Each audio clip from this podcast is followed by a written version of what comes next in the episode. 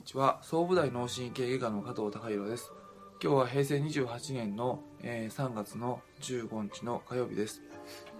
えー、まああのー、今日は久々にすっきり晴れ渡って、まあ、また徐々に暖かくなって、えー、春が桜が近づいてきているのかなっていうのを、あのちょっと感じました、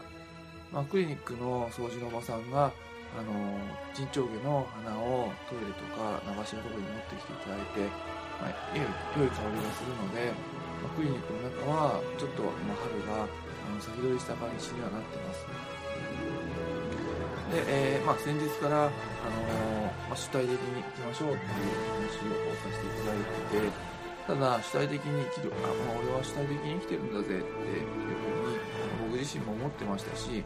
まずは自分自身が主体的に生きてないっていうことを気づくっていうことが、あの、主体的に生き始める第一歩なのかなっていうことで、まあ、そのチェックポイントとして先日お話しさせていただいたのは、うんまあ、ご自身の思考回路の中で、えー、自分自身に起こった出来事を誰かのせいにするとか環境のせいにしてるっていう時にはあの、まあ、奴隷的な思考回路になってますよっていうことを一つお話しさせていただきました。もう一つのチェックポイントとして、まあ、頭の中で、まあ、あの奴隷的な思考回路になっている一つのポイントとして善悪論で考えるいいか悪いかで考えるっていうことをあの何かすごい小さい頃からの習慣にされてしまっていてあのそのいい悪いで考えてしまうっていうことがあのある場合はちょっとその頭が奴隷的な思考になってるのかなと思います。まあ、小さい頃からお父さんお母さんこれはいいことだよこれはやっても悪いことだよ。っていうことでもしかしたらすりつけられてきたのかもしれません。学校でもいいことだよ悪いことだよ。これは正義だこれは悪だ。っていうことでいろんなことを、あのー、されてきたのかもしれな知れませんが実を言うとまああのうんまあそれぞれの文化で まああのー、いいとか悪いとかっていうのはあのまあ、違いますし、えー、まあ、価値観っていうのもあのかなり違ってきます。で人間のあの、まあ、それぞれのステージっていうか年齢の中でもいいとか悪いとかっていうのはやはりあの違ってきます。まあ、極端な話すればあの未成年のうちにあのお酒飲むっていうのはあのまあいい悪いで言えばもう悪いで悪いですけどもあのそれはやっぱりその成長にも悪いですし脳にも悪いですし、まあ、あのいろんなあの、まあ、子供の頃っていうのは自分自身ができてないのででそういった状況で、まあ、あのお酒を飲むっていうのはあの自分自身をなくしていく第一歩にもなりかねないのであの子供のうちに飲むっていうのはあの良くないことだと思いますが、まあ、ステージが上がってきて年齢経ってくればお酒っていうのはあの手段としてはあのいろんな方面でいいか悪いかといえばいい面もあるわけです。まあ、少量飲むと、まあ、その健康にいいっていう方もいらっしゃいますしあるいはお酒がそのビジネスに役立つ場合もあったり、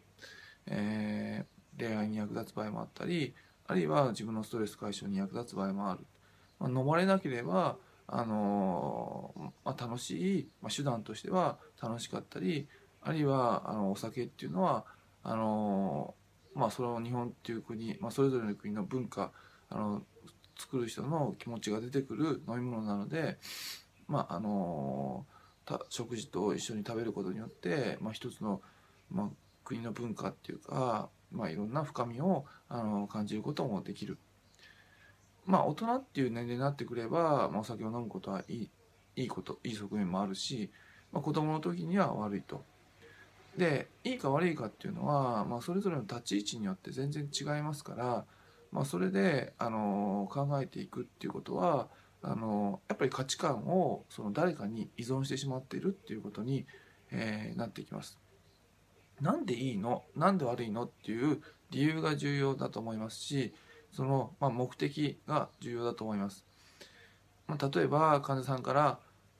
まあ、この指もみをお伝えさせていただいてるんですけども、まあ、指もみってこう指を押すものだと思ってたけど押す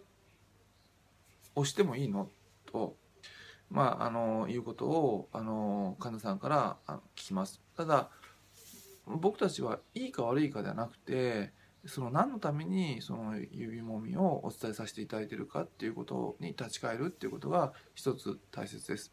何のためにかっていうとあの、まあ、体の声を聞くっていうことが最終目標にあるんですけどもそのために、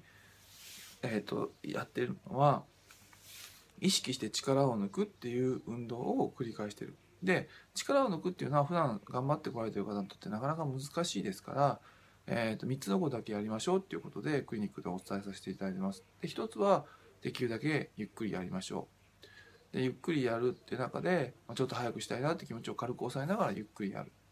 もう一つはゆっくりされてる中でその体の筋肉の一本一本の動きとか人体の動きとか関節の動きとか皮膚の動きとかゆっくり体の感覚をとっていきましょうっていうことをお話しさせていただいてます。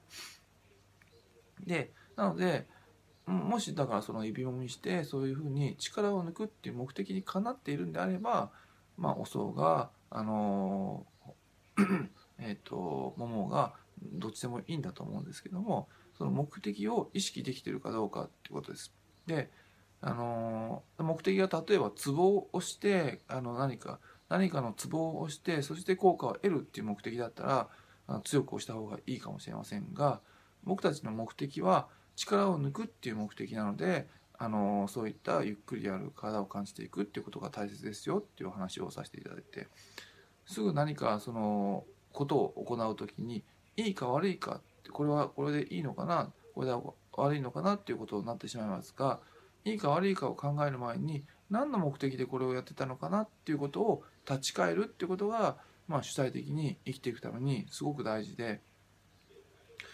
まあ、あの自分自身が生活しているあの中でも価値観の中でもあのよく、まあ、これはやっていいことなのか悪いことなのかなっていうことを、まあ普段、まあ、善悪論で考えているしまっていることが多いので、まあ、そのことを一つ一つ、えー、本当に何のためにかっていうことを、あのちょっと考えていくっていうことが徐々に少しずつこうあの眠っていた自分自身を起こして目を覚まさせていく自立したあの自分自身の人生を生きていく主体的な生きていく、まあ、それ一つ一つのあの第一歩になっていくのかなと思いました。